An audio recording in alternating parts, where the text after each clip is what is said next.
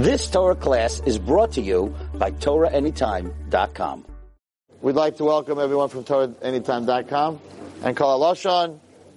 And uh, I'd like to say hello to everyone. Let's say Shabbat, Shavua Tov to everyone. Okay. So by us Tuesday night, it's Shavua Tov. This stuff's flying over here. So, um, Chaim Tov, to the young man, 19 year old who had a bris, what's your, what's your Hebrew? 23. 23. All right.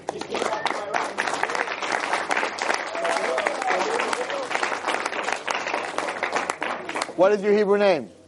What name did they give you today? Eli Melech. Eli Melech. Psh. Okay, you're truly, A- A- Eli is Hashem's name, it's God. And Melech is the king, God is the king. I guess you came to realize that. You had a bris today, you realized God is the king, that's for sure. All right. Anyway, Baruch Hashem, Mazel Tov to you.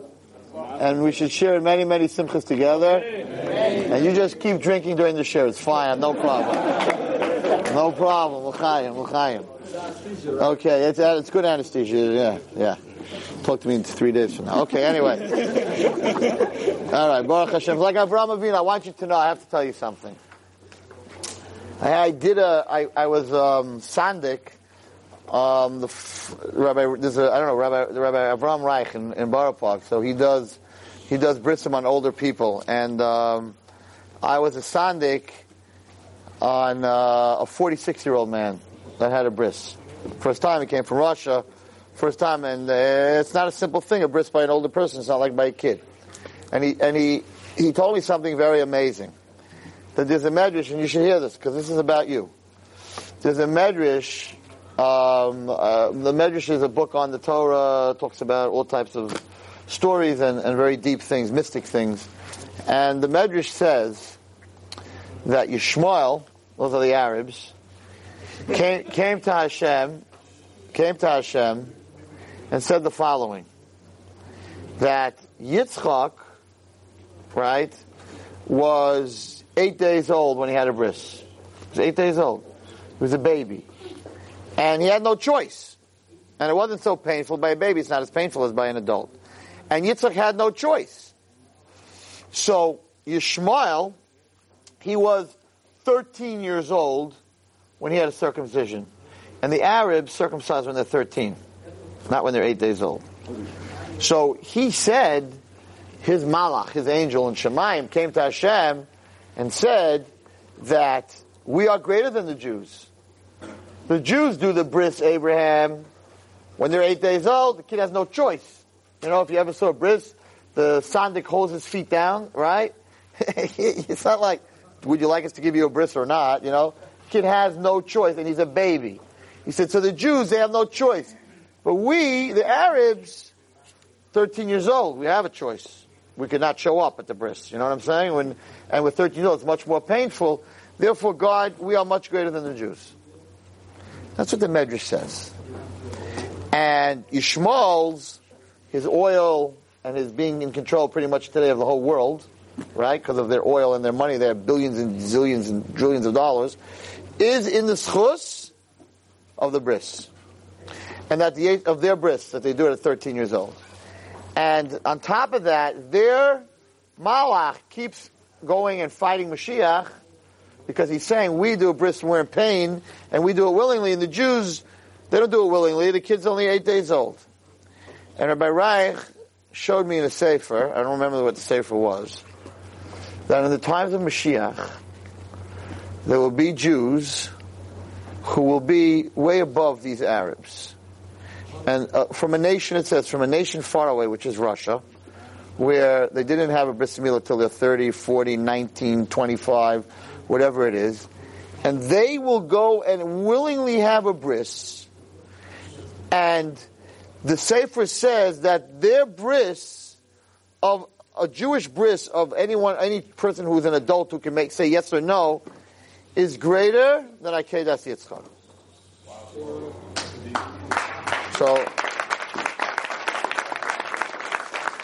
and and therefore, when he told me to be the sandik, because the sandik is considered the mizbeach. When you take a baby and you put on the sandik's lap, so the sandik says a prayer that he is like a mizbeach, just like you bring a korban on mizbeach, the baby, the blood, and everything on a mizbeach. So a sandik in an adult, in an adult, you don't put him on your lap, but you stand by his shoulders, you hold on to his shoulders. So when the rabbi Rabbi Reich told me, he says, "You want to be a sandik? I want you to know it's like it's like bringing it's like bringing a korban." And I remember stand, sitting there and saying, like, "Akedas Yitzchak was one second, you know, to chop his head off." The bris was took more than one second, and I think it was much greater than Akedas Yitzchak. So, so he brings out in this sefer that the older people that didn't have a bris, the adults who didn't have a bris, a bris, and all these people who came from Russia who didn't have a bris, and are willing to, with their own will, right, have a bris, that's what's going to push Yishmael to the side and bring Mashiach. So we have a, a, gentleman in our room here tonight that is going to bring us Mashiach and Mitzvah Hashem.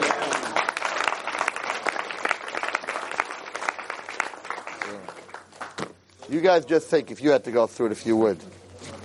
It's a big thing. It's mamash like okay. That's it. It's like laying on a table and saying, you know, cut me. Do what you got to do. Uh, it's okay. That's it. That's what Yitzchak did to Avinu.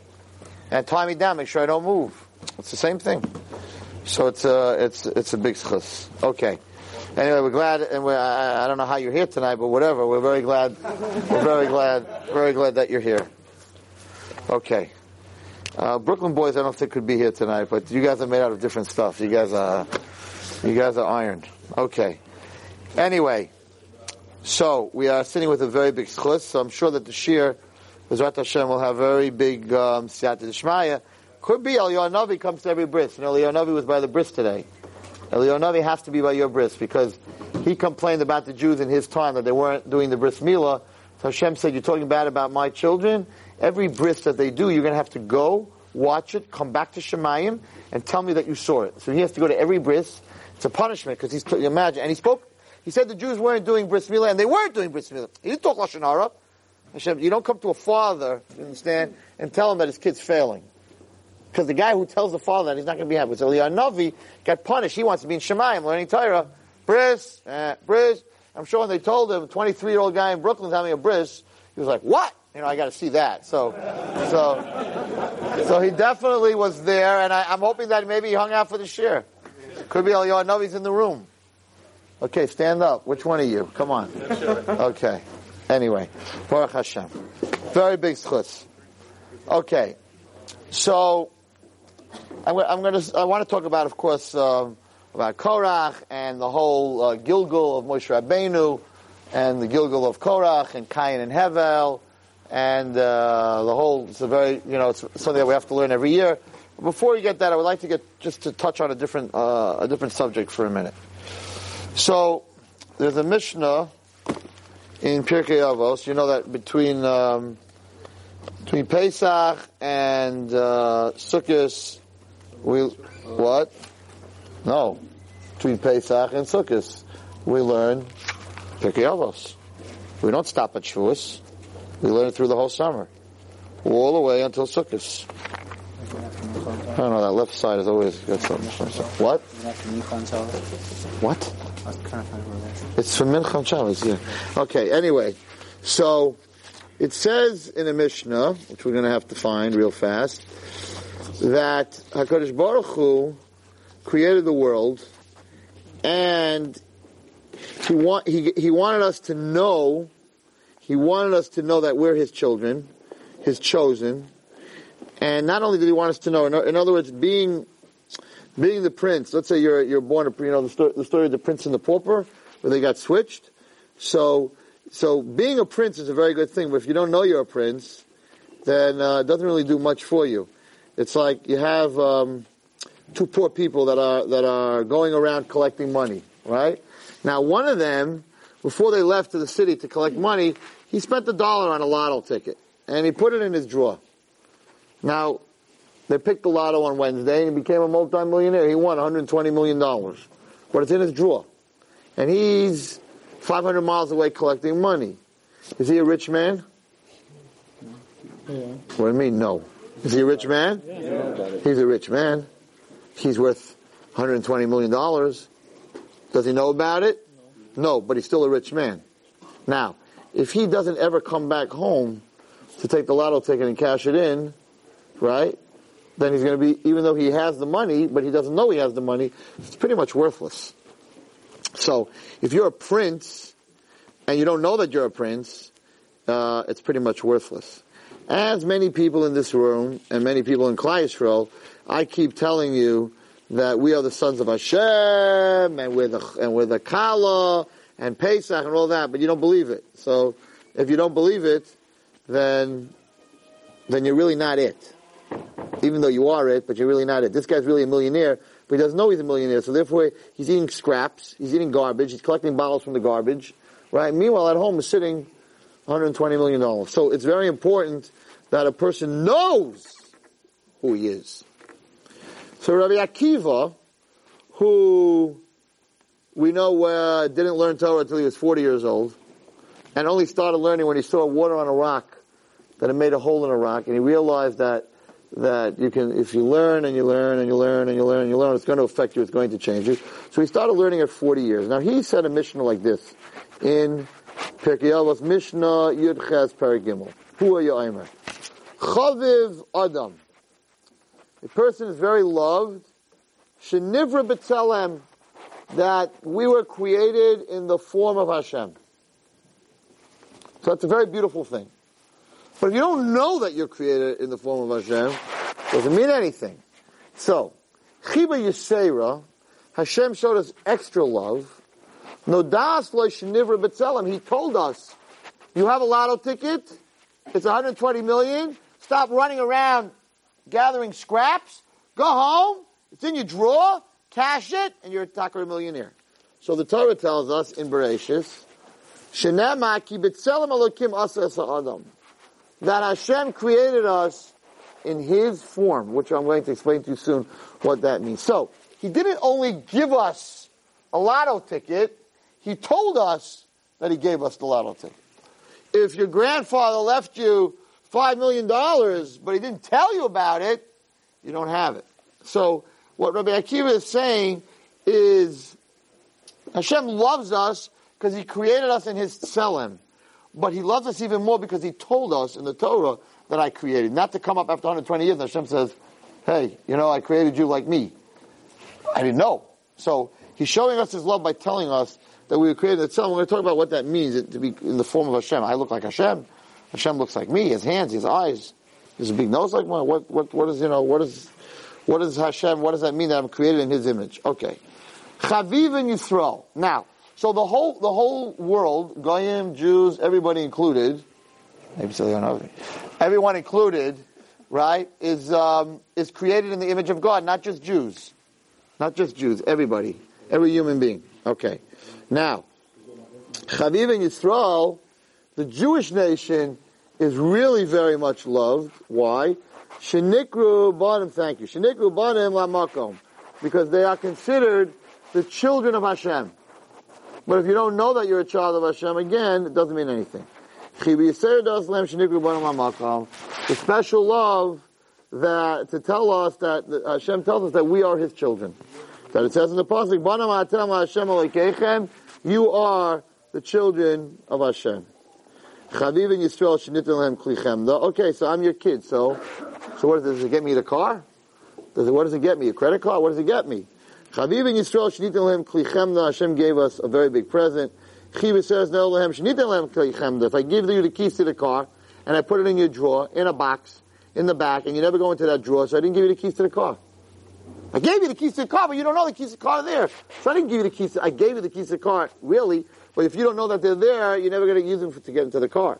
So Hashem said, Kilekach toiv nasati lechem terosi al Hashem said, I gave you something good and it's my Torah and never leave it. Okay.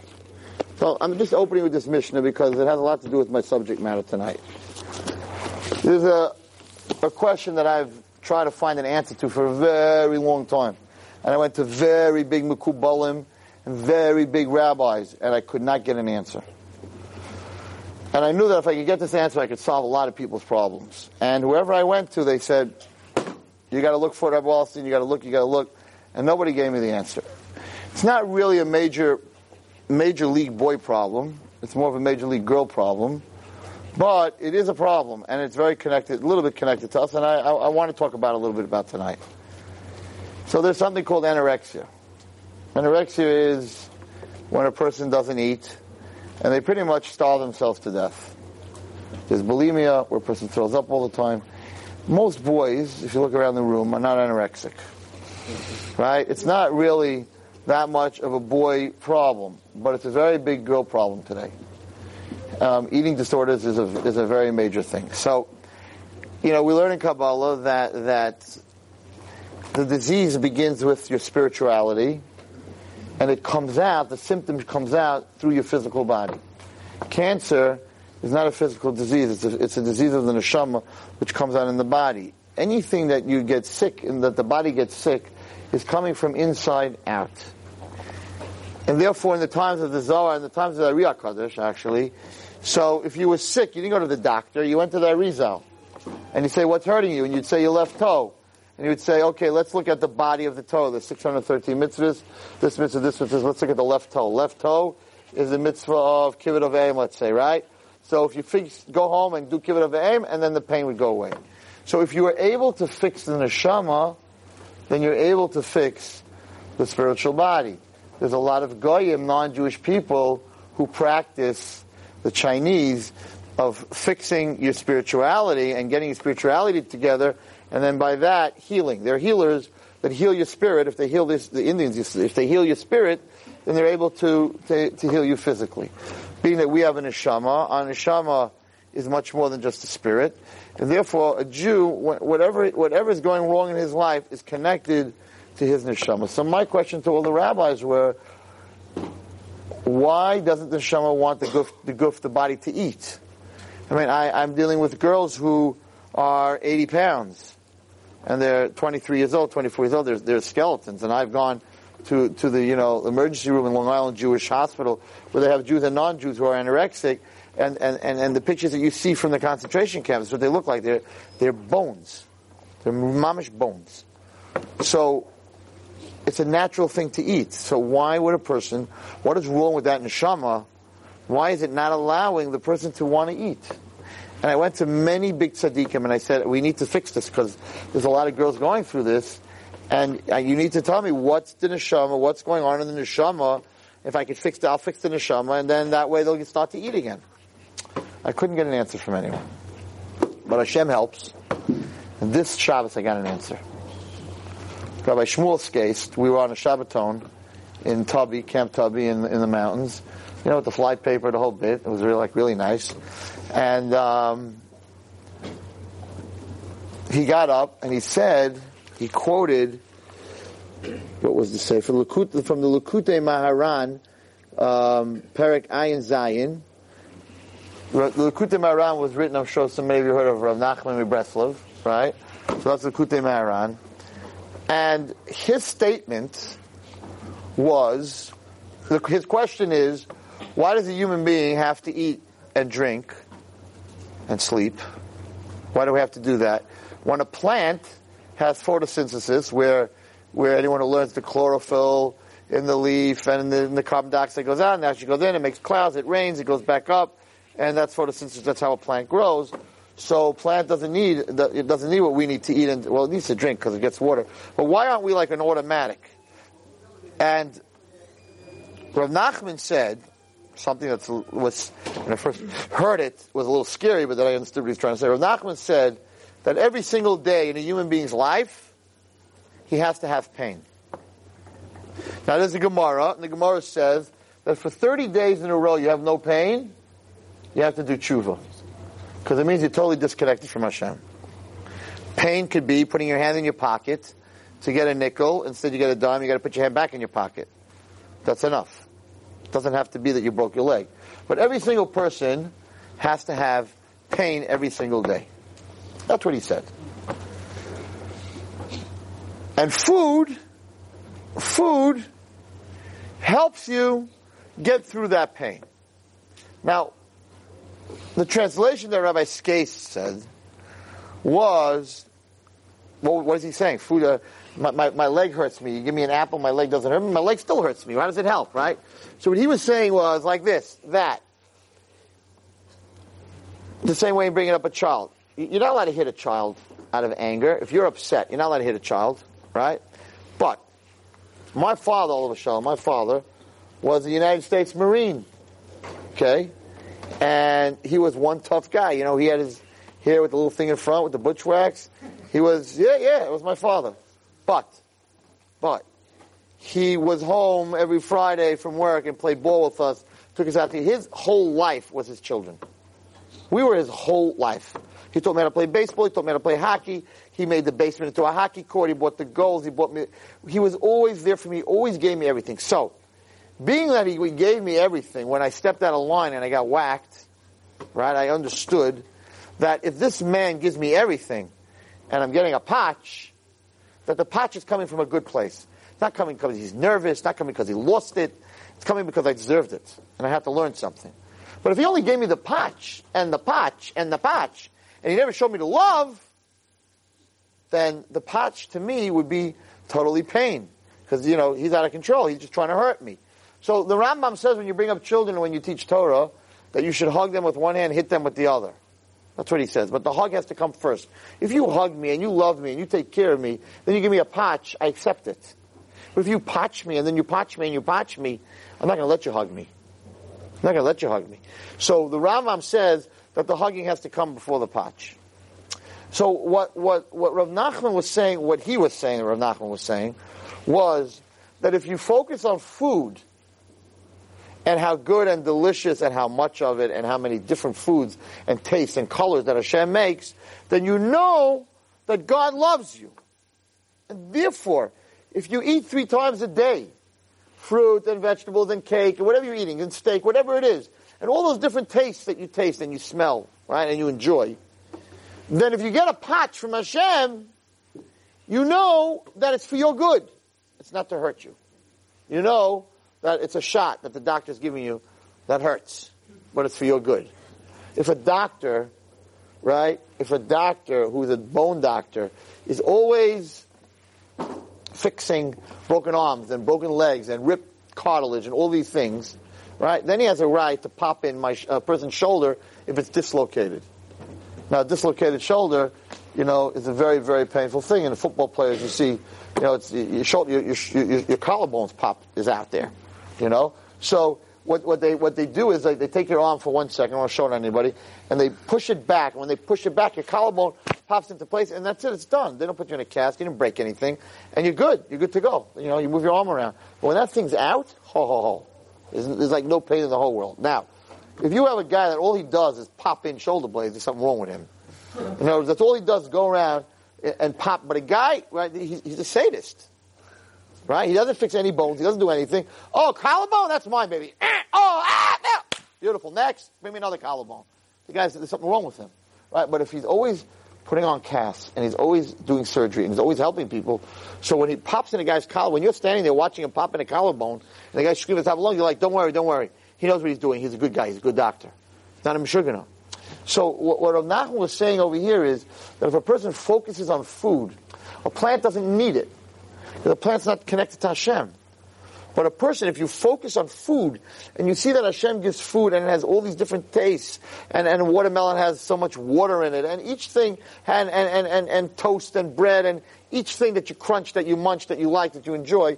So then, then if you have pain, you understand that that pain is coming from the same God, then it's not, not a bad thing. And that's what he said on Shabbos. And my mind began to start working. And I said, I want to say a different translation. I want to say something else. I think, I don't know if this is what Rav Nachman meant, but this is what I got from what he meant. I want to say that why aren't we like a plant that you just in the sun and the sun and the rain and you don't have to do anything? It's because a person has to have pain to be connected to Hashem. Pain and pleasure to be connected to Hashem. Pleasure usually doesn't connect you to Hashem. Pain, you know, when you're in pain, that's when you start davening to Hashem. There are more prayers said over a toilet bowl when guys are throwing up, people are throwing up, than are said in shul. Because when you're throwing up, you're like, if you stop, if Hashem, if, you, if, if this goes away, I promise you I'll never eat anything unkosher. I won't talk lashon hara. Ah! We call it the guard, the ivory guard, you know, the toilet bowl. When you're standing there, your head's over the toilet, you're like, God, I'll do this, I'll do this, I'll do, even though you're in the bathroom. Hashem, help me. A guy has diarrhea and cramps, he's sitting there, he's like, if this stops, ah, I'll say, all kinds of prayers in the bathroom. All kinds of crazy prayers. Why? Because pain brings a person close to Hashem. Pleasure, we separate it. Pleasure is my thing. You know, it has nothing to do with God. So, what I think, what I thought that he was saying was something amazing. Is that a person has to have pain every day. Because that'll drive you to Hashem. What's the pain you have every day? That you're hungry. The pain that Hashem gives you, He doesn't break your leg every day. He doesn't give you a headache every day. He says, listen, to get you close to me, you're going to have to have pain. Otherwise, you're not coming to me. So what am I going to do? I'm going to create a human being that he becomes hungry and he becomes thirsty. But what's the medicine for the hunger? Pizza, steak, lamb chops, a box of cereal, yogurt, whatever you like. So the chesed of Hashem is so amazing that the pain he gives you every day to get close to him is eating food. And by eating food, that pain goes away. Or by drinking a glass of water, that pain goes away. So, so to a, I don't know how to explain it to you, but for a person to understand that I'm giving you pain, so, but, but the medicine that I'm giving you for the pain is much greater than the pain. You're hungry, you eat. So, and that's why you have to bench after. I was thinking to myself, that's why you have to bench after and make a bracha before. Because when you're thanking Hashem for two things. I'm thanking you that you're making me hungry, because that's bringing me closer to you. And I'm thanking you make me hungry because by making me hungry, I get to eat all these delicious things. If you're, if you're sick, boys, if you're ever sick, Hashem should never be sick. But, but, but what's the whole thing of cancer? What's the main part of a cancer? Is that the person loses his appetite. And he becomes nauseous, and he loses his appetite. And he loses weight, and he loses weight, and he loses weight. And he doesn't get to eat because he doesn't want to eat. Not wanting to eat is very is a symptom of, a, of that there's something very wrong. A human being not wanting to eat is a symptom that there's something very wrong. A person who's, who's not eating and losing weight, the first thing they start looking for is that is that disease. If a person just lost his appetite for no reason, it's a very scary thing. So the, the, the person who does not eat is disconnected.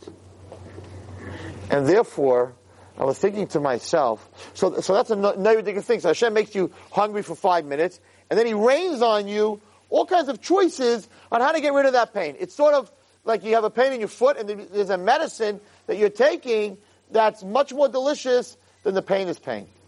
And that's food. And that tree doesn't need that, but we need that. And that's the biggest rachamim of all, that He gives you a pain. Now, so what happens? So a person who doesn't want to be connected to Hashem, a person, a neshama that's disconnected from Hashem, so doesn't want food. Because food is the, is the, is the refuah for the pain. And therefore, if you have the pain of hunger and you don't give it food, then you miss the whole reason to eat. Because the whole reason to eat is to take care of that pain. If you want to just have the pain and not have the food, you miss the whole thing. And what happens to a person who's anorexic? They have no appetite anymore. They're not hungry. They really don't. They can't eat. They don't want to eat. They're not hungry.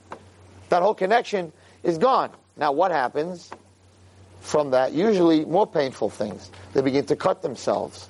They begin to do other things because they need, because we need, according to Likutei Moharan, to have pain every day. So, if I get to a point where I don't need to eat, I'm not hungry, so I don't have the pain of hunger. So now my neshama is looking for other pain to connect me to Hashem. So all of a sudden I'm doing crazy things. How, why, why would a person cut themselves? Right? It's a big thing. People cut themselves. Why would a person cut themselves? Why, why is my neshama driving my body to cut themselves? Because the neshama is saying, you got, you, got, you got away from eating. You got away from the pain of hunger. You're not hungry anymore. Because you don't eat anymore. You're not hungry. So, but I need pain. I can't, I'm not connected to Hashem. So let's do something else that hurts. So let's cut myself. Let's do the ultimate hurt. Let's commit suicide. And that's what's driving the neshama. Because the natural pain that you're supposed to have of being hungry, you stopped. So it drives you further and further. Or, or what happens in our generation when we're in pain, which is a, which is a means to bring you close to Hashem. But if you have pain in your life and it's putting, pu- pushing you further away from Hashem, so that pain is not doing what pain was, that's what pain was created for. A, a tree doesn't have pain. The reason Hashem created pain is to bring us closer to Him. So if that pain drives me further from Him, my neshama Doesn't want any, doesn't want the guf to have any more pain. What are you having pain for? The whole reason this pain is to bring you close to Hashem. The pain is driving you away from Hashem. So I don't want pain anymore. So give me, give me a joint. Give me a shot of heroin. Let me snort some coke. I want to be out of the pain. The neshama says, what are you doing in the pain? The pain is driving you away. So let's make the body that it doesn't feel any pain. Let's give it anesthesia. Because the whole reason of pain is to bring me close to Hashem. If the pain is driving me further away from Hashem, so I don't want the pain. If I don't want the pain, how do I get rid of the pain? So I do drugs. I take pills. I, I, I, whatever, whatever I have to do to get out of the pain. But it's a misinterpretation because you need the pain. The pain is to bring you closer to Hashem, not to push you away from Hashem. How do you know that? Because that's why a person's hungry. That's why a person has to go through that. And, and, and even if you look at the Shira, that all the things in the world sing, is they sing it because of their sustenance. That's the connection to Hashem. If you were never hungry, and you were never thirsty, you would not be connected to HaKadosh Baruch. Because you don't need Him. So, and, and that's, we'll go back to what I said when, when it started raining, that's when everything grew, when the person davened. So, the saying, no pay, no gain, might be from Likutei Moharan, not from Nike. But that's the, that's, that's the truth. So every person, if their, their pain brings them closer to Hashem, then first of all, they'll have less pain, because you're already you're getting close to Hashem. And on top of that, you won't have to make, to become numb. Now, we find that most girls that are anorexic or bulimic and many drug users are abused kids. 90%, I would say 90% of girls that are anorexic were either sexually, physically, or mentally abused. You don't become anorexic in a normal, coming from a normal situation. It's usually driven by some type of abuse. What is abuse? It's a translation of abuse. Abuse is pain, right? That doesn't bring you closer to anything. It pushes you away from everything. So a child that's being abused, that's going through pain, his father's continuously beating him. So to him, to tell him that pain brings you closer, tell you out of your mind. Out of your mind. And pain becomes a very terrible thing. And if I don't want any pain. So you're giving me pain of hunger, Hashem? I don't want to be hungry. So I'm going to stop eating. I'm going to control that pain and I'm going to stop eating, and my stomach's going to shrivel up, and I'm not going to be hungry anymore. So children that are that are that are abused, where pain becomes a bad word, a bad thing, automatically turns a switch in their head that I don't want pain. Hunger is pain. I'm hungry. I'm thirsty. I don't want any part of that. So I'm going to disconnect myself totally. And of course, the ultimate pain to get out of it is suicide, chas v'shalom. So, if you were to bring up a child and explain that pain is not a bad thing, for instance, a guy who exercises and works out and understands that to get muscles, you got to pick up 50 pounds and then 80 pounds and then 100 pounds, and you're screaming. And, and, I've been in gyms where, you know, when they're trying to lift the weights, they're screaming. It's killing them. Screaming like you never heard in your life, like, like they're killing somebody, right? And grunting. And what's going on? Are you crazy? What are you doing? Self-inflicted pain? And the answer is that they understand that through this pain, they're going to have huge muscles. They're going to become much stronger. That guy is not becoming anorexic. That guy is not committing suicide. That guy is not getting depressed because he has an understanding in his brain. There's a there's a realization that the pain, or anyone, any any athlete who has to get up at 5:30 and run 20 miles, and you know to build himself up, that he understands that if, that through this pain I'm going to have muscles. It's going to give me the ability to jump, to run, to whatever it is. But someone who is continuously beat his whole life, so he he to get in his head, pain is abuse. Pain is something I don't want. And if I don't want pain, then I don't want to be hungry. I don't want to be hungry, and I don't want to. Put, I don't want any pain. And if my business is going wrong or my, my marriage is going wrong, I don't want that kind of pain. So you know what? Give me a couple of pills. Shoot me up. You know, I'm going to snort something, whatever it is, to get me out of that pain. But what you're really doing is you're disconnecting from something that connects you to HaKadosh Baruch Hu. That doesn't mean if you have a headache, you shouldn't take Tylenol. You should take Tylenol. Just the opposite. And you say, God, you're amazing. And this crazy headache, and this little white thing that I have no idea what it is, it's called ectophenone, whatever it is, I pop it in my mouth and I have no more headache. Kushbaruch thank you very much. Thank you very much for giving me the food to take away the, you know, to take away, what, what is pain in a human body? What is pain in you? Why do we have pain? Why do you get a headache? Why do you get a toothache? You get a toothache. It's an amazing thing. When you get a toothache, your tooth is telling its nerves to tell your brain that there's something wrong. You don't get a toothache if everything is fine. You get a toothache if there's decay or root canal, whatever's going on. Now, if you didn't have that warning, you're going to have an infection. And if you don't have pain in your infection, you just you wait till you see the infection, you're going to die. It's going to get into your blood. It's going to poison your heart. You're going to die. Pain is a trigger in your body which keeps your body going. You have a headache. There's something wrong. I never. I knew someone that was born. It's a very, very weird disease. You should never know from it. That was born without nerve endings. They don't feel anything. You can't even imagine something. You can't touch. He doesn't feel anything. He's born. It's a disease that I know more than one kid. It's a disease that you're born with. It's a genetic disease where you can be born. You don't feel anything. He's in a hospital his whole life because he could he could cut off his finger with a knife, and the finger will fall into the sink, and he won't know. And he won't know because he has no feeling. So they can't let him out of the hospital because he, he could trip and break a bone. Break the bone. His bone could be broken on his arm, and he'll keep walking. His arm will be like this. And he'll keep walking. He doesn't feel anything. So, feeling something, pain, is a, is a present Hashem gave us in order to treat what is wrong. If you don't have pain in your tooth, you don't know that your tooth is having a problem. If you don't have pain in your foot, even an ingrown silly toenail, if you don't have pain in that ingrown silly toenail, it's going to get swollen. It's going you're going to get blood poisoning. It's going to kill you. So you have this pain, and then you have to go to the, whatever the doctor. He's got to cut out the end. You're screaming, right? But that screaming is, is an amazing thing. Never, if you ever see a person with a stroke, right? So the way they test a person with a stroke is they test both sides, the left side and the right side. And if you can imagine that, you know, this man has a stroke, and he's not, he's totally numb from his shoulders down. Now, if there's any feeling whatsoever, there's a chance that he'll get back all his feeling. But if there's nothing, then there's pretty much damage to the brain that he probably won't get back anything.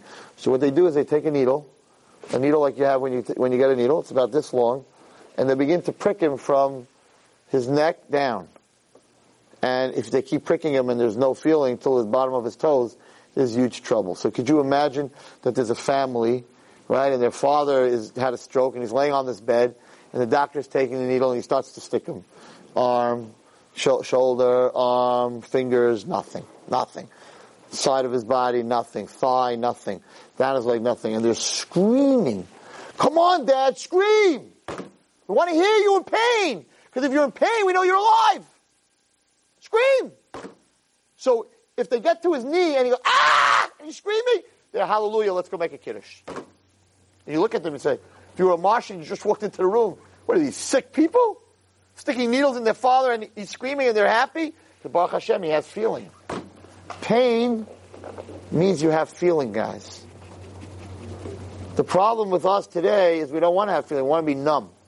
So we drink and we get ourselves drunk and people go to the bar night after night after night. They get drunk every single night. Why? You go to a Goyish bar, the same guy. It's not like Jews that just drink on Shabbos. The same bar, the same thing from 11 to 2. By 2 o'clock, they're schlepping them out. Right? I was in the mountains this, this week. I was driving down the road. I saw a few guys laying on the floor and their friends were trying to pick them up.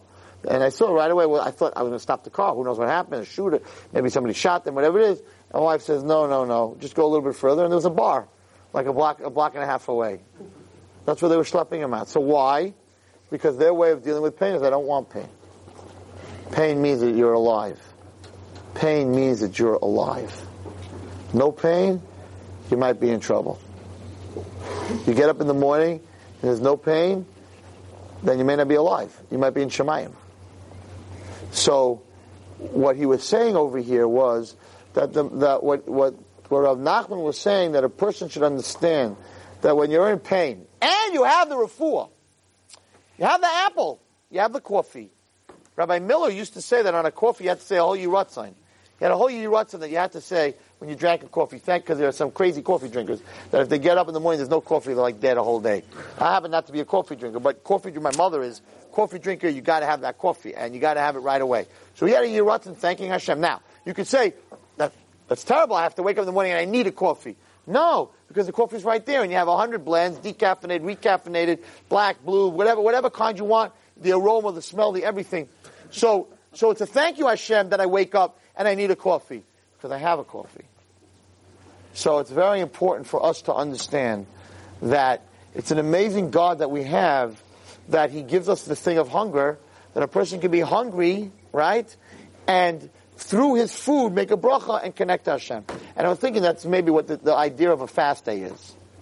Fast day, like Yom Kippur, is such a holy day that you're connected to Hashem without the food. You don't need the food to be connected to Hashem on Yom Kippur. You don't need the food. Now, the other days, Tisha B'Av, you're supposed to be in pain, and you're not supposed to have the refuah. So you got to wait for 24 hours to get the food to eat. Because that's a day that you're sharing Hashem's pain that the Beis HaMikdash was destroyed. Any fast day, whatever it is. So that's that's you're in pain, and the food is here, the food's here, but you can't eat it. So when a person knows that, that's what the mission is saying over here, a person knows that, so then when you're going through stuff in life, guys, whatever it is, the dating and the girl saying no, whatever the money, whatever the situation is, you have to understand that the pain in life is supposed to draw you closer to Hashem. If it doesn't, then they're probably going to give you more pain because then maybe they're thinking that'll draw you to Hashem. And if it still doesn't, they're going to give you more pain. So the faster you get drawn to Hashem through it, the faster you get rid of your pain. Now, this week's parsha talks about Korach and um, Korach, big mistake. Korach was very, very wealthy. Korach was a very big tzaddik. He was a he was a big man. He was no no rasha. He was a very big man. How did he go off to attack Moshe Rabbeinu? So I want to just quote one pasuk here, which I think is very very important. He says like this: He came to Moshe Rabbeinu.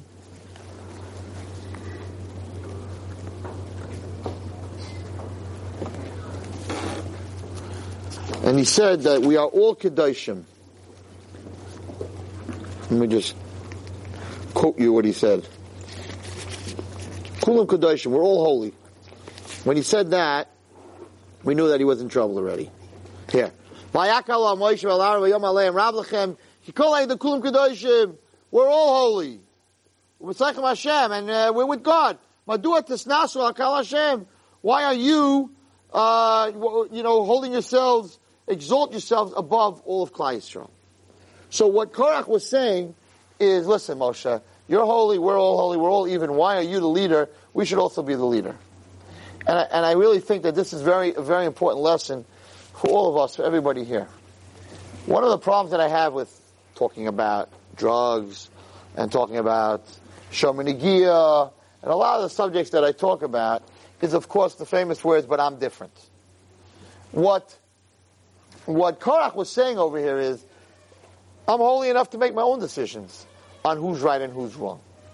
Now, I, I, tell you this story. I've told you the story before, a story that happened to me, but I think it's very important, especially, you know, especially before the summer, to understand that Hashem gave a Torah, and the difference between a Jew and a non-Jew is that a Jew understands that there are rules that are written in the Torah, and and and I don't have an individuality to say but I'm holy enough to make my own decisions. shomer negiah is that it shouldn't lead to other things. But by me, it doesn't lead to other things. So I don't have to be shomer negiah. And I don't have to do this. You know, I don't have to learn an hour a day. Because even without learning an hour a day, I do think about God, you know, when I'm high. You know, and like, sometimes when I'm high, Rabbi, I see things you don't even see. I'm like, okay. So that's his decision. He gets close to Hashem when he's high. But the Torah doesn't tell you you can get high. You understand? So everybody has, and Shabbos said you should rest. My resting is playing golf. There's nothing better for me than playing golf. So I want to play golf on Shabbos. Does it say in the Torah you're not allowed to play golf? Does it say specifically the word golf? Right? It's like someone said to me, show me the Torah that says you can't be on the internet. Say in the Torah the word internet? Let's say in the Torah Facebook? Right? When I gave the whole shmoo, show me in a Rashi where it says Facebook. So, sugar, I, you have to, you know, the Torah doesn't talk about Facebook, but you can learn from the Torah what you're allowed to do, what you're not allowed to do. But everyone makes, we all make, we call it, we all draw our own line in the sand. Everybody draws their own line, their own, everybody, everyone in this room has their own religion. We all do. You know, there's, there's the mitzvahs, but then there's me. And, you know, I know what I can do, what I can't do. It says you're not supposed to steal from a non-Jew. Because if you steal from a non-Jew, you'll become a steal, a ganef. And if you become a ganef, you steal from a Jew. But I'm different. I can only steal. Guy says, I can steal from non-Jews and not steal from Jews. But it says you can't steal from non. But I'm different. So every, everybody has their line in the sand. I can listen to rock and roll. I can listen to rap. I can listen to whatever I want. It has no effect on me. I'm different than you. I'm different than everybody else, Rabbi. It has no effect. I could, I could hang out with girls. It has no effect on me. You know? I'm like, we got a different problem, a mitzvah in the Torah we got to talk about. You know, there's something wrong with you. But, okay. Everyone has their, so, I'm going to tell you this story, and I've said it a hundred times, and I can't say it enough times. This happened to me in the summer, right before I went up to the mountains. I'll tell you where it happened, on the Hess gas station on Nostrand Avenue and Avenue I. I just got my, you know, they don't like when I talk about my car so much. I just gotten, I have just gotten my new car, and, and, um, not just, but whatever, and my, my light went on that I need oil. The thing went on that I needed oil. What do I know? I know, I know a little bit about cars, but this car has this crazy engine, 449 horsepower. It's a monster crazy engine. I have never, you know, the last time I looked at a car was when I was in yeshiva, and I had to put the pen in the carburetor to make it start. Today you don't have even carburetors. The cars don't have carburetors. So when I flip open the hood, I'm looking at, at, a, at a monster. I'm like, I don't know what to do with this, you know, there's no carburetor. There's no carburetor. Then they got these cars with the batteries under the back seat, like this stuff. Like, what's going on over here? You want to, I want to, you know, do the battery, and the battery's not in the front anymore. Got, the cars have changed. I don't know anything about this car. I know it's a like a racing car. I know this engine does like the RPMs are like way up there. So I know I need a good oil. I'm not that stupid. I know I need a good, but I don't know which oil. So I come up to the Hess station and says I need oil. And these cars have like 12. You know, used to have four quarts of oil in a car. These guys have like 12 quarts of oil. It's like like bringing the tanker from Saudi Arabia and put you know just put the oil straight from there into my car because the thing has like 12 quarts of oil in it. Right? Okay. I always get those guys with the 9.99. I'll change, you know, the 99 oil change, and you roll in the car. and they're like, no, that's five quarts. Your car has 12 quarts. You know, like, you know, says it says oil change 9.99. You know what? Anyway, so I have no idea what to do. I have no idea what to do. So this Pakistani guy standing behind the glass, and I'm like, I need oil. And he said, well, what kind of oil do you need? I'm like, um, I, I, don't know, Cadillac, you know? I don't know. He says, well, we have many oils, you know? SW35, 45, 65 synthetic oil in, in a gold bottle, in a gold bottle, in this bottle, in that bottle. I'm like, I don't know. I'm like, give me the most expensive, right? You have an expensive car, give me the most expensive oil. It makes sense, right? He says, you want synthetic oil, you want regular oil. Now, I remember, I think you use, sports cars use synthetic oil, I'm not sure. I'm very mixed up, but you put synthetic oil when you need real oil, your, your car's done. It's Dunsky. But I have this black guy standing behind me, right? I'm the big Rabbi Wallerstein. You know, I was, I haven't even had one of my tapes. I was listening to one of my own tapes, which I don't do that often because it's dangerous. You can fall asleep in the car if you do that. So while on your way up to the mountains, so he says to me, "Hey man, cool car, cool wheels." It's a car. He says, "Cool wheels." I'm like, "Yeah, but I don't know what oil to get." He goes, "Hey man, eh, what do you say? That's not a no-brainer." He says, "Like, why don't you just look at your manual?" I'm like, hmm, Pakistani manual. Which way do I go? so it's like, very embarrassed, you know, because I'm like a Jewish guy. I'm supposed to have a brain in my head. Of course, look at your manual. What am I stupid? Listen to this Pakistani guy. So of course I open up my manual, look in the gla- in the, in, in the index in the back, oil, right? I open it up. Do not use synthetic oil. It will cause engine to burn or something like that. So I would have been halfway up to the mountains, and, and you would have this car on the on 17 just blow up, you know, with the whole, all the wheels flying, Wallerstein flying, the airbags flying, the whole place flying, because I decided I have an expensive car with a big engine. I'm going to buy the expensive oil. Idiot. Open up the manual, open up to the page, and it tells you this car now. So I'm not that stupid. Once I opened the manual, it said SA35, right? So I bought four quarts SA35 put in my car. Baruch Hashem, I got to the mountains, no problem. Now, what would be if I told everyone in this room that instead of doing that, I opened up the manual. Let me read the manual. Hmm. Manual says SA35. I don't believe them. They're idiots. What do they know about my car? I'm going with the Pakistani. I'm taking, I'm buying the synthetic oil. What do these guys know? They don't know nothing, right? You guys wouldn't come to my shiur next week. You'd say Wallerstein is a dope. He, the guy has an IQ of a six. He opened the manual, Cadillac GM manual. He's driving Cadillac GM. Why would he not trust the manual? Who knows more about my car than the guys who wrote the manual? They made the car. It's not like I opened up an Acura manual and I said, oh, Acura uses that, let me use that. That would be stupid. I'm opening up GM manual for my car.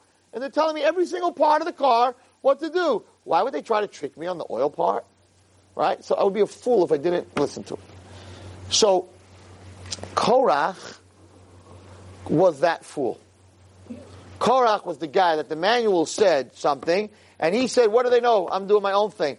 I'm a, I'm a Levi. You're a Levi. Why should you? Why should Aaron be a Kohen Gadol? I should be a Kohen Gadol." He made his own decisions. Uh, shomer negiah, I don't go further than this, so I know I can control myself, and this has no effect on me, and that has no effect on me, and I'm different, and I'm the right. So that's the fool. Why? Because Hashem didn't put us all in this world. He created us. He's GM.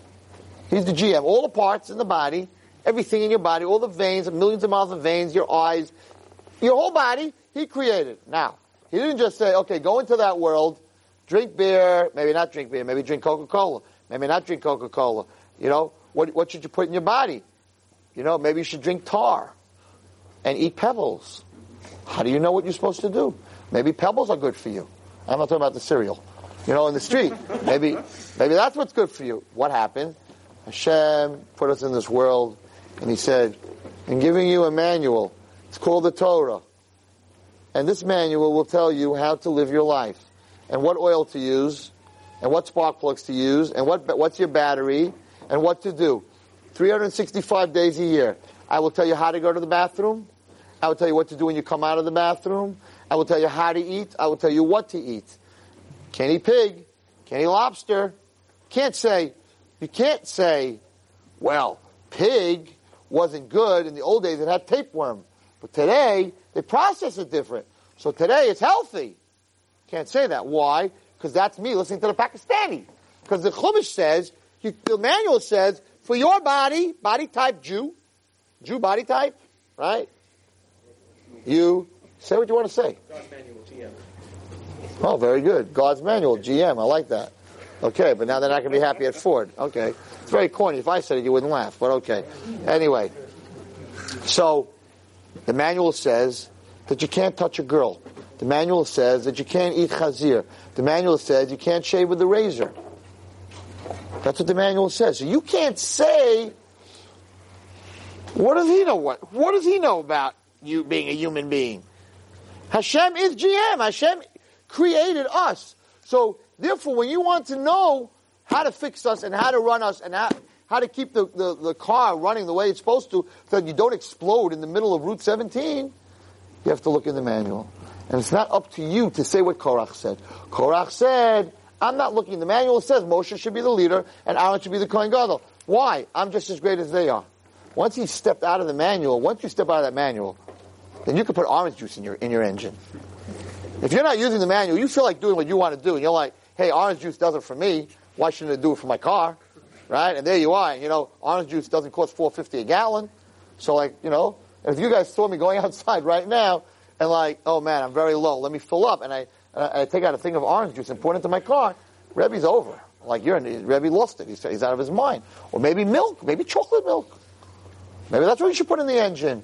Who knows? Right? Instead of wheels, we'll put skis. I don't know. There's no rules. So I don't know, maybe the square wheel would work better than the round wheel. I have no idea. If once I don't know, right? If you buy Acura parts for a GM car, it's not going to fit. It's not going to fit. If you had a chas v'shalom accident, you lost your bumper on the front of your Cadillac, right? And then you just go to the garbage dump and you buy, you know, a bumper from a Ford or from a from an Acura, and you try to fit it on your. It's not going to fit. So you got to stop bending things and breaking things and repainting things, and it doesn't work. So you can't put parts that don't belong in. So the Torah And that's what happened by Korach. Korach started putting his own parts in. He had his own opinion, what should be, what shouldn't be. And once you go to that, you could be putting orange juice in your engine. So a person in life, once you start making your own decisions, what I'm allowed to do, what I'm not allowed to do, by your own decision, by what you think, once you step out that, you're going to end up Korach Vadasa, his whole family was destroyed, his grandchildren were destroyed, everything was destroyed. Yisrael was almost destroyed. You can't go outside of the book because you can't go outside of the manual. But if you're inside the manual, you can fix anything. You really can. You, you read that manual. If a guy knows the manual end to end, you don't need a mechanic because it really tells you everything. It tells you where the fuses are, it tells you the transmission, it tells you everything. So the more a person learns, the more a person understands, the more he understands what he's supposed to do in this world. But if you don't learn Torah and you don't read the manual, you have no idea. You know, I'm the kind of guy that when I buy toys for my grandchildren, I never read the instructions. I have a big problem with instructions with toys. And I always have that for some reason the company that delivered this forgot to put in two screws. But it's not true. I just used the wrong screws in the wrong places. But at the end, I'm like screaming at my wife, we gotta go back to Toys R Us! Or two extra screws, I don't know where they belong. Or the screw's too short because I used the long one where the short one was supposed to be used. You don't follow the instructions at the end, not in the middle, guys. In the middle, everything flows. It's at the end that you realize you didn't follow instructions because you're left with one screw that's too long and one screw that's too short and it doesn't work. So now you got to take apart the whole toy and start to read the instructions. It's the way it works. That's the way it works. So a person who doesn't read instructions, at the end of his life, realizes that all those parts, in the end, don't come together because he's missing something. And this is the instructions. The Torah is the instructions. And that's what we need to we need to dig in, we need to learn, and the more we learn, the more we know what, the, what it says in the manual. You are not allowed to make your own decisions. My decision really would have been a very smart one. Expensive car, expensive oil. Wrong. Not in this case. It was wrong, and I would have killed my whole car. Today, I um, went to a barbecue of a 11th grade girls class to speak to them. It happened to have been in Seagate. And it was the middle of my day. I didn't have time to prepare. And I figured I'm just going to sit around and, you know, see what Hashem sends to the, to the table. Maybe I'll ask, have them ask questions, whatever it is. Anyway, so I come to this house in the back porch and this class is sitting around a table and it's on the ocean. It's one of these houses that's on the ocean, the beach and the ocean. And I'm, I'm looking at this ocean and I'm like, I'm supposed to speak to them about God. And I'm like, what could I tell them about God that they can't see? You know, by this ocean. And just stuff started coming into my head that I had heard over years, over years, over years. And I started, these are girls that have to learn bitachon, have to learn that Hashem. A lot of them have gone through very tough times in life. And I said, let's take a look at the ocean. Oh, I'm, I'm telling it to you guys also. Let's take a look at the ocean, right? So, I learned from the ocean, I'll tell you what I learned from the ocean, because I like to think about things, is the waves are every, every five seconds, maybe every three seconds, another wave, another wave, another wave right? And I heard from once a big a big tzaddik who also used to, not also I'm not a tzaddik, but he used to think about everything that he saw, and he said that that that a person should be like a wave. What does that mean? He says when Hashem created the world, why do we have waves? Why are there waves? Teach you a little Kabbalah tonight. You go to the ocean, there are waves. Where do the waves come from? Is there a fan underneath the water? Is there a battery pushing the water? So it comes from the moon. The moon has a, a pull on the on on the. Why does Hashem do that? Why does Hashem do that? Why does, why, does, why, why does the moon have a pull on the water? To teach us something very important. When Hashem created the world, the world was all first pasuk. First pasuk in the Chumash.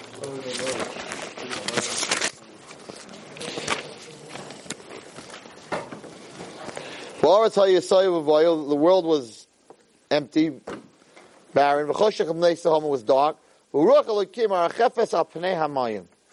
But there was water. There was water. How do we know? It says that the Spirit of God was hovering, whatever that means, above the water. Now, if you go to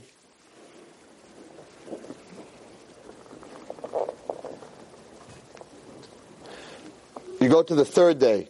The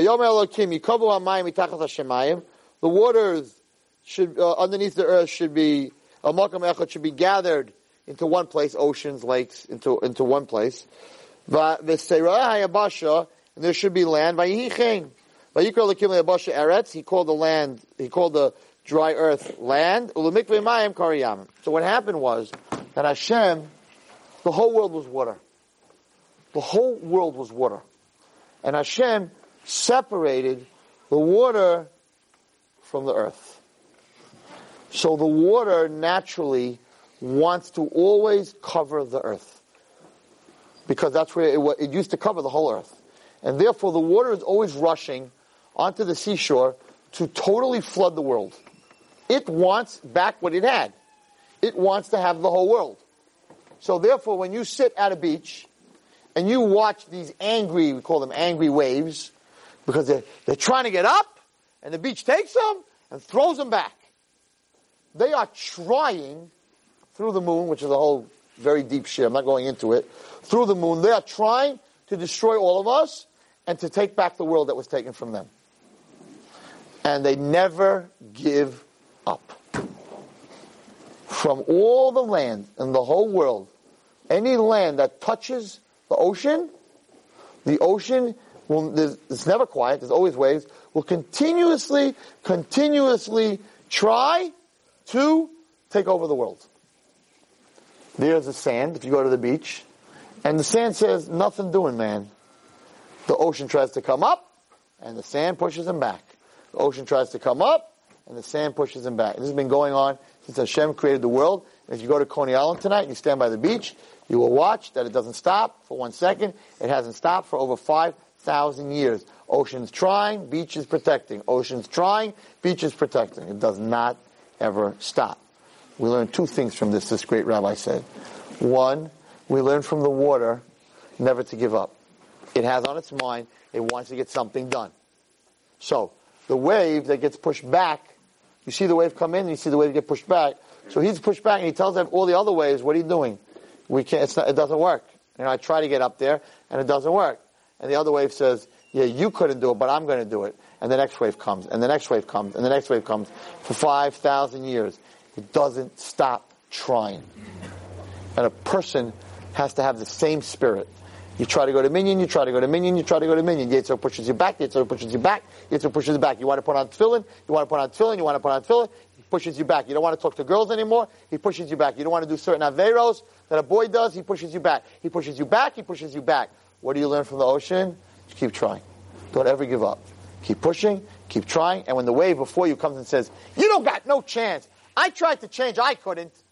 You're like, but I'm going to be the one that could change. That's the wave side of it. What's the beach side of it? It's amazing. I think it's even greater. So what's a beach? A beach is a bunch, it's sand. If you take a look at sand and you put it in your hand, you'll see that there are grains of sand. Each one's like a little teeny pebble, very microscopic, very, very, very, very teeny. Now, there's no way, there's no way that one little pebble of sand can hold back the Atlantic Ocean. The you have to understand that the whole Atlantic Ocean is pushing to cover New York. The whole body of water wants to go over the whole New York. You have this beach of sand on Coney Island that you're walking through on your feet, right? And the sand's saying, no, no, you can't go past here. Now, in that sand, if you look at this sand, it's one teeny kernel. It's nothing. How does the sand hold back the ocean? Because there's billions of particles of sand. But each piece of sand has to be there. He says the same thing. A human being, we think, oh, come on, Rabbi Wallerstein, I'm going to bring Mashiach. I'm going to change the world. I'm going to stop the ocean. I'm a nobody. And the answer is, if you take all the kernels of sand together, you take each person, each Jew, does what he's supposed to do, then he has the power to push the ocean that's trying to destroy us, to push the Yetzer Hara, to push the dark side that keeps coming back and forth, back again, back again. Each person all together as Klal Yisrael, as one, becomes a beach. The Jewish nation becomes a beach that's able to push the water back. Now that's what I heard from, from I heard that a long time ago, and I repeated it to these girls. And then I started thinking, I was watching some kids, and they were making castles by the beach. And I remember as a kid, I used to go to Florida with my father, and I was very big into, I was able to make a tunnel from eight different sides that went through this one thing in the center, and then I would build a fort with a moat in front of it, but I was a stupid kid because the sand that you can build with is the sand that's close to the ocean. It's close to the water. The, the regular sand is nothing. You can't build with it. And of course, that you know, that one wave would come up there and hit my moat with my bridge with my ganza maisa, and after two or three waves, it it totally collapsed. Until I got smart, and I took the water and brought it with my pail and built my castle a little bit further away from the water. Then my castle was able to stand. So I told the girls today that if you think that you can fight the water with it continuously hitting you and hitting you and hitting you, if you're going to go to clubs and you're going to go to movies and you're going to go to all these places, and the water is like the Yetzer Hara, and you go to Shreb Wallerstein shiur, and boys, you go to daven and all that, but you put yourself near the ocean where the waves are going to keep rolling on you and rolling on you and rolling on you, your castle's done. Your castle's done. It cannot, it cannot work. It cannot work. You know, Mayim is compared to Torah also.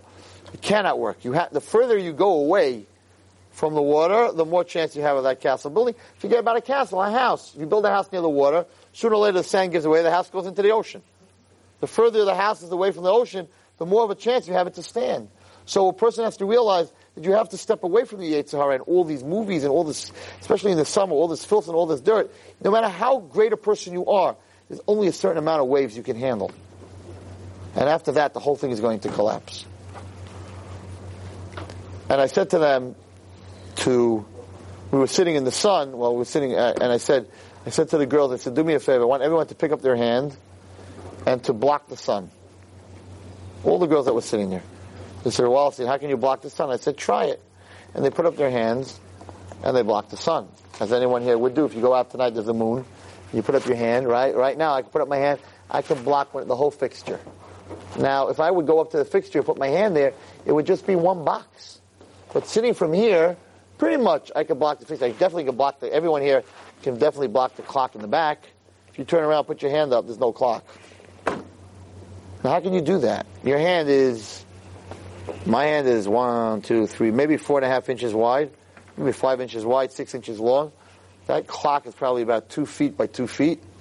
So how do I block that clock with my hand if my hand is so small? Now here these girls were sitting, and I told them to block the sun. You know how big the sun is across from one diameter of the sun? Anyone here know the diameter of the sun? How long? No, that's how far away.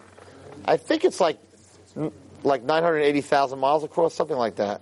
Crazy amount. Crazy. Uh, the earth is, the earth compared to the sun is nothing. It's a, it's a pebble. A mashahu. Okay? Now, here you have this human being sitting there. If you take your hand tomorrow and put it in front of your eyes, you can cover the sun. How could that be? Your hand is four inches wide. The sun is millions of, hundreds of thousands of miles. How can that be? And we learn from this, Hashem does everything for a reason. We learn from this that the further you get away from an object, the easier it is to cover it up. So, same person, bring him close to the sun. You can put your hand up all you want. You're not going to block anything. You're going to be a, uh, a pin, right? The earth will be a pin. Right now, sun doesn't look that big. You bring us much closer to the sun, and the whole earth is, is, is going to be like a little pin to the sun. So Hashem created ability of a human being to understand an amazing thing. That the further away you are, the object didn't change. The sun doesn't change because I'm far away from it. The sun is as big as it is. But the further I move away, the easier it is for me to cover, the smaller it is in my eyes. How is it possible to live in God's world? To live in God's world, to sit at an ocean, just, just sitting at an ocean and watching the water continuously try and the earth continuously push it back. How is it possible not to see Hashem? How is it possible that a, that, that a girl, that going, that, that being busy with a girl, can cover up all of God? You can do every avera. That being that listening to mu- certain kinds of music can totally encompass you. You can do every avera, and Hashem is so huge. He's everywhere. How could you not see him? And the answer is that the Yetzer Hara he takes you far, the further away you are from God, the smaller, the easier it is to cover God. And that's why it says that Moshe Rabbeinu was the greatest modest person that ever lived. which is really not fair because I want to be the most, well, that doesn't sound very modest, but I want to be the most modest person that ever lived. You can't tell me that I don't have the ability to be more modest than Moshe Rabbeinu. You take away my Bechira, you take away my choice. I want to work on myself that I am more modest than Moshe Rabbeinu. Why can't I do that? And the answer is, because Moshe Rabbeinu was right at the sun. Moshe Rabbeinu spoke to Hashem, Peh Peh. So he was so close to God that made him so teeny. And no person will ever talk to Hashem, Peh Peh. Therefore, it's not that, I, that, that Hashem's taking away my choice. Hashem is telling me that he was so close to me, so therefore he saw how great I am. You won't get that close. And since you won't get that close, I'll always be smaller than I was to Moshe Rabbeinu. So, I just want to end with this thought. It's encompassing all the other thoughts. I think it's very important for all of us to know. I heard an amazing, amazing vart, which is so, so true about, about our relationship with Hashem through a mashal. You know, I, am dealing in, in, teaching for 30 years, and, and, I'm sure there's a lot of guys here that have the same question. And, and the question is, I, I never saw I never saw God. I hear all your speeches, and I should see God through the ocean, and I should see God through the trees, and the flowers, and the colors, and the fruits, and pain, and shmain, and all these great things, Rabbi. Bottom line is, I never saw him. I speak to him, I daven to him, I learn from him. You had a Cadillac. You had a manual. You saw the car. You saw the engine. You saw the manual. You know who GM is. You saw GM's plants. You saw their advertisements. Uh, I, I understand I have a car and I understand I have a manual, but who wrote the manual? How do I know it was Hashem? Maybe it's an accurate manual. How do I know this manual came from Hashem? I never got to see Hashem. So I heard an amazing, amazing mashal. There was this gorgeous, gorgeous girl. See, I know I get everyone's attention. Guys are falling asleep. I know which buttons to push. Anyway, there was this gorgeous, gorgeous girl. She was like the most beautiful girl in Israel. And there was this guy who his friends were telling him, hey, you got to get a date with this girl. She is like so beautiful. If you even go out with her, right? You're, you're the luckiest guy in the world. So he's like a big shot, you know. He's like, hey, I can get any date I want, you know, no problem. And no one's so gorgeous. I'm sure, you know, maybe I won't even like her. And they're like, are you crazy? The minute you see her, forget about it. He's like, yeah, we'll see, we'll see. They read the shidduch. They read the shidduch. So the girl checks him out. And the girl finds out the guy's a big shot. He's cheap. He talks lashon hara about everybody. He's he's so full of himself. And she's like, I don't want to go out with him. But the shadchan says, listen, you already have, you know, you're so beautiful, whatever it is, you're, gonna, you're not going to go out with him. Then, uh, then people are going to talk that you're a snot, that you're, you know, you you think so much of yourself. Just go out with him once. She says to himself, she says to herself, I don't, I don't want to like this person. I don't want this person to like me. Because what I hear about him, I don't want to have anything to do with such a person. So what does she do? She takes her hair, instead of blow drying it, she curls it like it's it's like all knitted up and knotted up and whatever you could imagine. She she she puts on no makeup whatsoever. She puts on the most ugly uh, ugly dress that you could ever imagine. She puts on shoes that are. Ugh, she has brown nail polish on her feet and her fingers. I mean, she has dressed herself up so ugly that you know, a cockroach wouldn't go out with her. I mean, she's like, forget about it. She gets to the car. He picks her up. He's like, oh my gosh, right? He gets to the car. He's like, this girl is the ugliest thing I've ever seen in my life. That's two weeks already that I'm talking about ugly girls. It's not nice, but okay. There's no such thing. This is just a mashal because there is no such thing as an ugly person because every person's beauty is themselves. Who's ugly, who's not. Long nose or short nose. Maybe maybe the long nose is beauty and the short nose isn't beautiful. Some people like long nose. So there's no such thing. In, in a human being, there is no, there's only inner beauty. Outer beauty is, is a silly thing. You know, um, in, in the old days, a skinny person was a sick person. So a skinny girl, they would never let you go out with a skinny girl. Your father wouldn't let you go out with a skinny girl because they felt that a skinny person is sick and she probably can't have children. So in those days, they were looking for heavy set people.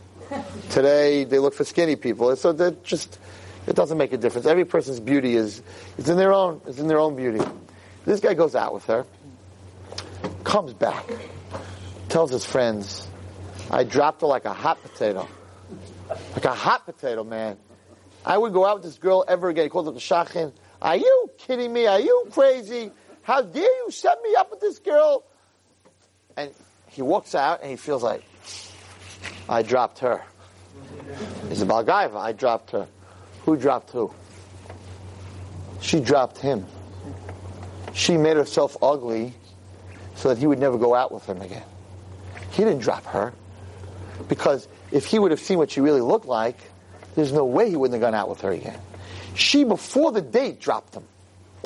She dropped him before the date. She said, I don't have anything to do with this. I'm going to make myself smelly and ugly and disgusting, spit on the floor a little bit, you know, whatever I have to do to make sure that he'll never go out with me again. So he's walking around. I dropped her. Meanwhile, she's back at home. She's putting her hair back together. She's getting back dressed. And she's the most beautiful girl in the world. And he wouldn't even recognize her. And the friends are like, something's very wrong here in this story. Because we've seen her beauty. There's no way that what you're describing is true. Must be, you're a loser. This girl went out of her way to make herself ugly because she didn't want any part of you. You didn't drop her. She dropped you. You're a loser. And then when he gets to see, when she goes out with somebody else and she gets to see, and you get to see what she really looks like, he realizes, oh my goodness, she dropped me. She did this to make sure I would never go out with her again. This is an unbelievable mashal. Everybody's running around, I drop God. I don't need God. Who's God? I don't see God. He's ugly. He just gives pain to the world, diseases to the world. I don't want any part of him. And you're walking around the big shot guy. I dropped God. Yeah, man. I don't see God. I don't need God. Who's God? I dropped him. Let's smoke a cigarette on Shabbos. I don't want to say the word, but like, you know, blank God. I'll teach him a lesson. Huh? Idiot. You didn't drop nothing. He dropped you. He hid himself from you. He hid his beauty from you. You know why? Because you're a big shot and you're full of yourself and you're busy with yourself. And the Shekhinah says, I don't want to have anything to do with that person. But I'm God, and therefore I'm still going to go out with him. The sun's going to rise, the flowers are going to come out. I'm still going to go out with him, but I'm going to hide myself from him. I'm going to hide myself because he's walking around. He's going to see, I'm going to see if I like my relationship with Hashem. And we'll see if I like God. If I like God, maybe I'll go out with him again.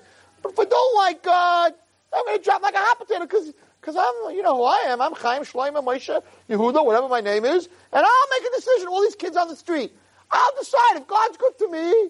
Then maybe I'll give him another date. Hashem says, "No, you're not, you're not even going to see what I look like. You're going to see the dark side. You're going to see the, the, the drag and, the, and, and, and, and, and without the makeup, without anything, because you don't deserve to see. And therefore, when you walk around and you go to a tzaddik, and I've seen this, where a guy comes to a tzaddik and he says, I don't need Hashem. I don't like Hashem. I have nothing to do with Hashem. Hashem is pain. Hashem is ugliness. God is ugliness and pain and no peace and all this other stuff. And they laugh. And they're like, I've seen God. And that's not what he is. Must be he dressed himself up really good so that you wouldn't know his beauty. And that's scary. And that's scary. And that, I hate to tell you, is the generation that we're in. Generation of Nister. When the Jewish nation was a beautiful nation, Hashem was Nigla. Hashem was dressed to kill. Hashem was out there on top of the Beis HaMikdash with a cloud. There were miracles, ten miracles all the time in the Beis HaMikdash. It was a date. It was beautiful. But then when we started walking around and saying, I do need, I don't need, I could say no, I can make my choice. Because Baruch said, you know what, I don't want these people. I don't want to date these people. So I'm going to hide myself. And he became a nister. But there are many people today who follow the manual who still get a chance to see the beauty of Hashem. And they don't understand the kids who smoke on Shabbos, who are in God's face, so to say, because I don't see him and I want to teach him a lesson. And walking around saying, I dropped Hashem. You know who I am? I dropped the Jewish religion. Eh, I showed everybody. I dropped Hashem, not realizing you idiots, Hashem dropped you. Because if you could see who Hashem was, you would never drop him.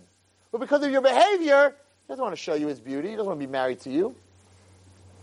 But, but, and I'm not trying to say a guy that knows girls, but a guy that knows what he's doing is able to look at this girl who has her hair all messed up, wearing this terrible dress and smelly, and say, her features are gorgeous. She's got a perfect nose. She's got beautiful eyes. So if she, she, she, she's hiding something from me. If she would put her hair back, and if she would put on her makeup, and if she wouldn't come like with, with mud on her head, right? This is a really a beautiful girl. So we have a bigger job today than we had in the times of the Beis Hamikdash.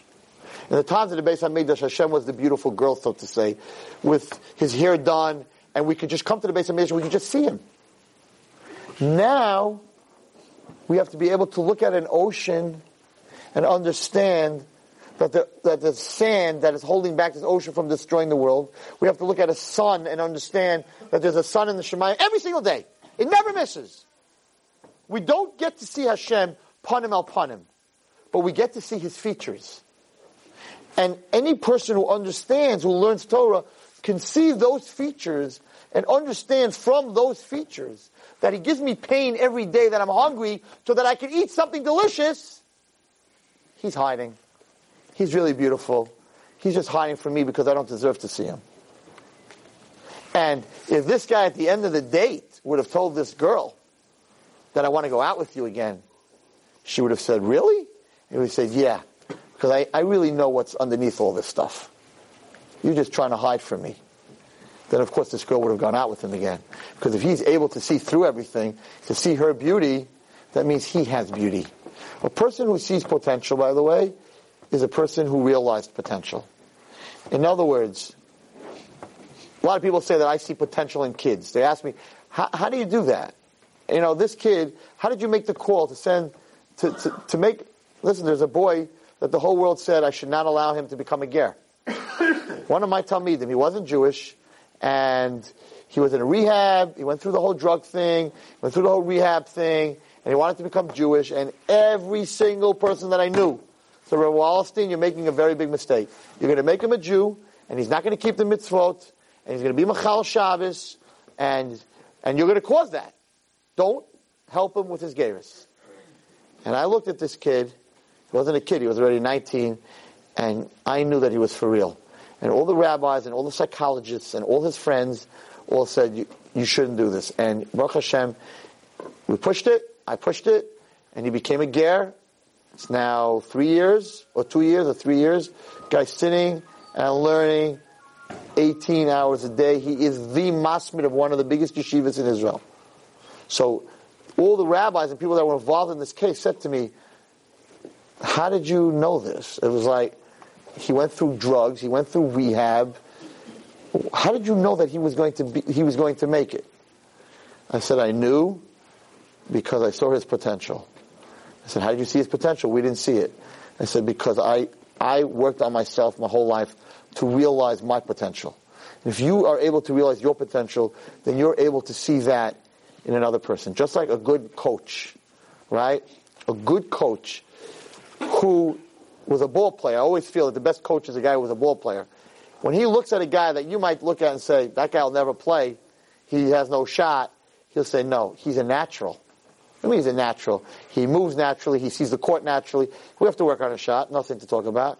But he's a natural. There are guys, at famous stories when I was growing up, of guys who were newspaper delivery boys who used to throw the newspaper at the door. I don't know if it was Sandy Koufax, one of them, that he was delivering papers to the manager of a baseball team. Was one of the guys in New York. They were there, whatever.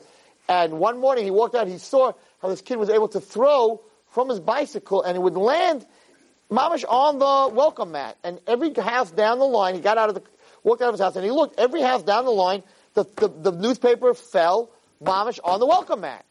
He was throwing newspapers with such pinpoint accuracy. And the next day when he came by, he said, do you want to learn how to play, how to throw a ball? So I would never have seen that. How would you see that from? But a person who's in the game has the ability to see the game. And therefore, a person who learns Torah, boys, and a person who davened, and a person who puts on tefillin, a person who's in the game, Hakadosh Baruch Hu will, he, even, even in the pain, he'll be able to see the beauty of God. And he'll say, Hashem, I know you're hiding. I know you're hiding, but I want to go out with you again. And then the second date, I'm sure she wouldn't already. She's not wearing that dress, and she's not wearing that makeup, that that black stuff, and she's not, and her hair is done. Because if this guy can see when I'm hiding my ability, you can imagine what he's going to see when I'm not hiding. And that's what we need to do. Because my next week's shiur Metz Hashem, which is going to be a little bit scary, but it's about Mashiach, and I'm telling you, I'm not looking to scare you, just the opposite. I'm telling you that stuff is happening exactly the way that it was written. And if you want to be there when Mashiach comes and you want to see Hashem, the Nigla, not the hidden Hashem, but the open Hashem, then you better be able to see Hashem now when He's hidden. Because if you don't see Him now, you're not going to get to see Him then. And that was Korach's mistake. Korach's mistake in this week's parasha was that he didn't go to the Torah. He went to his own ways of seeing Hashem. I believe you. You could talk to God.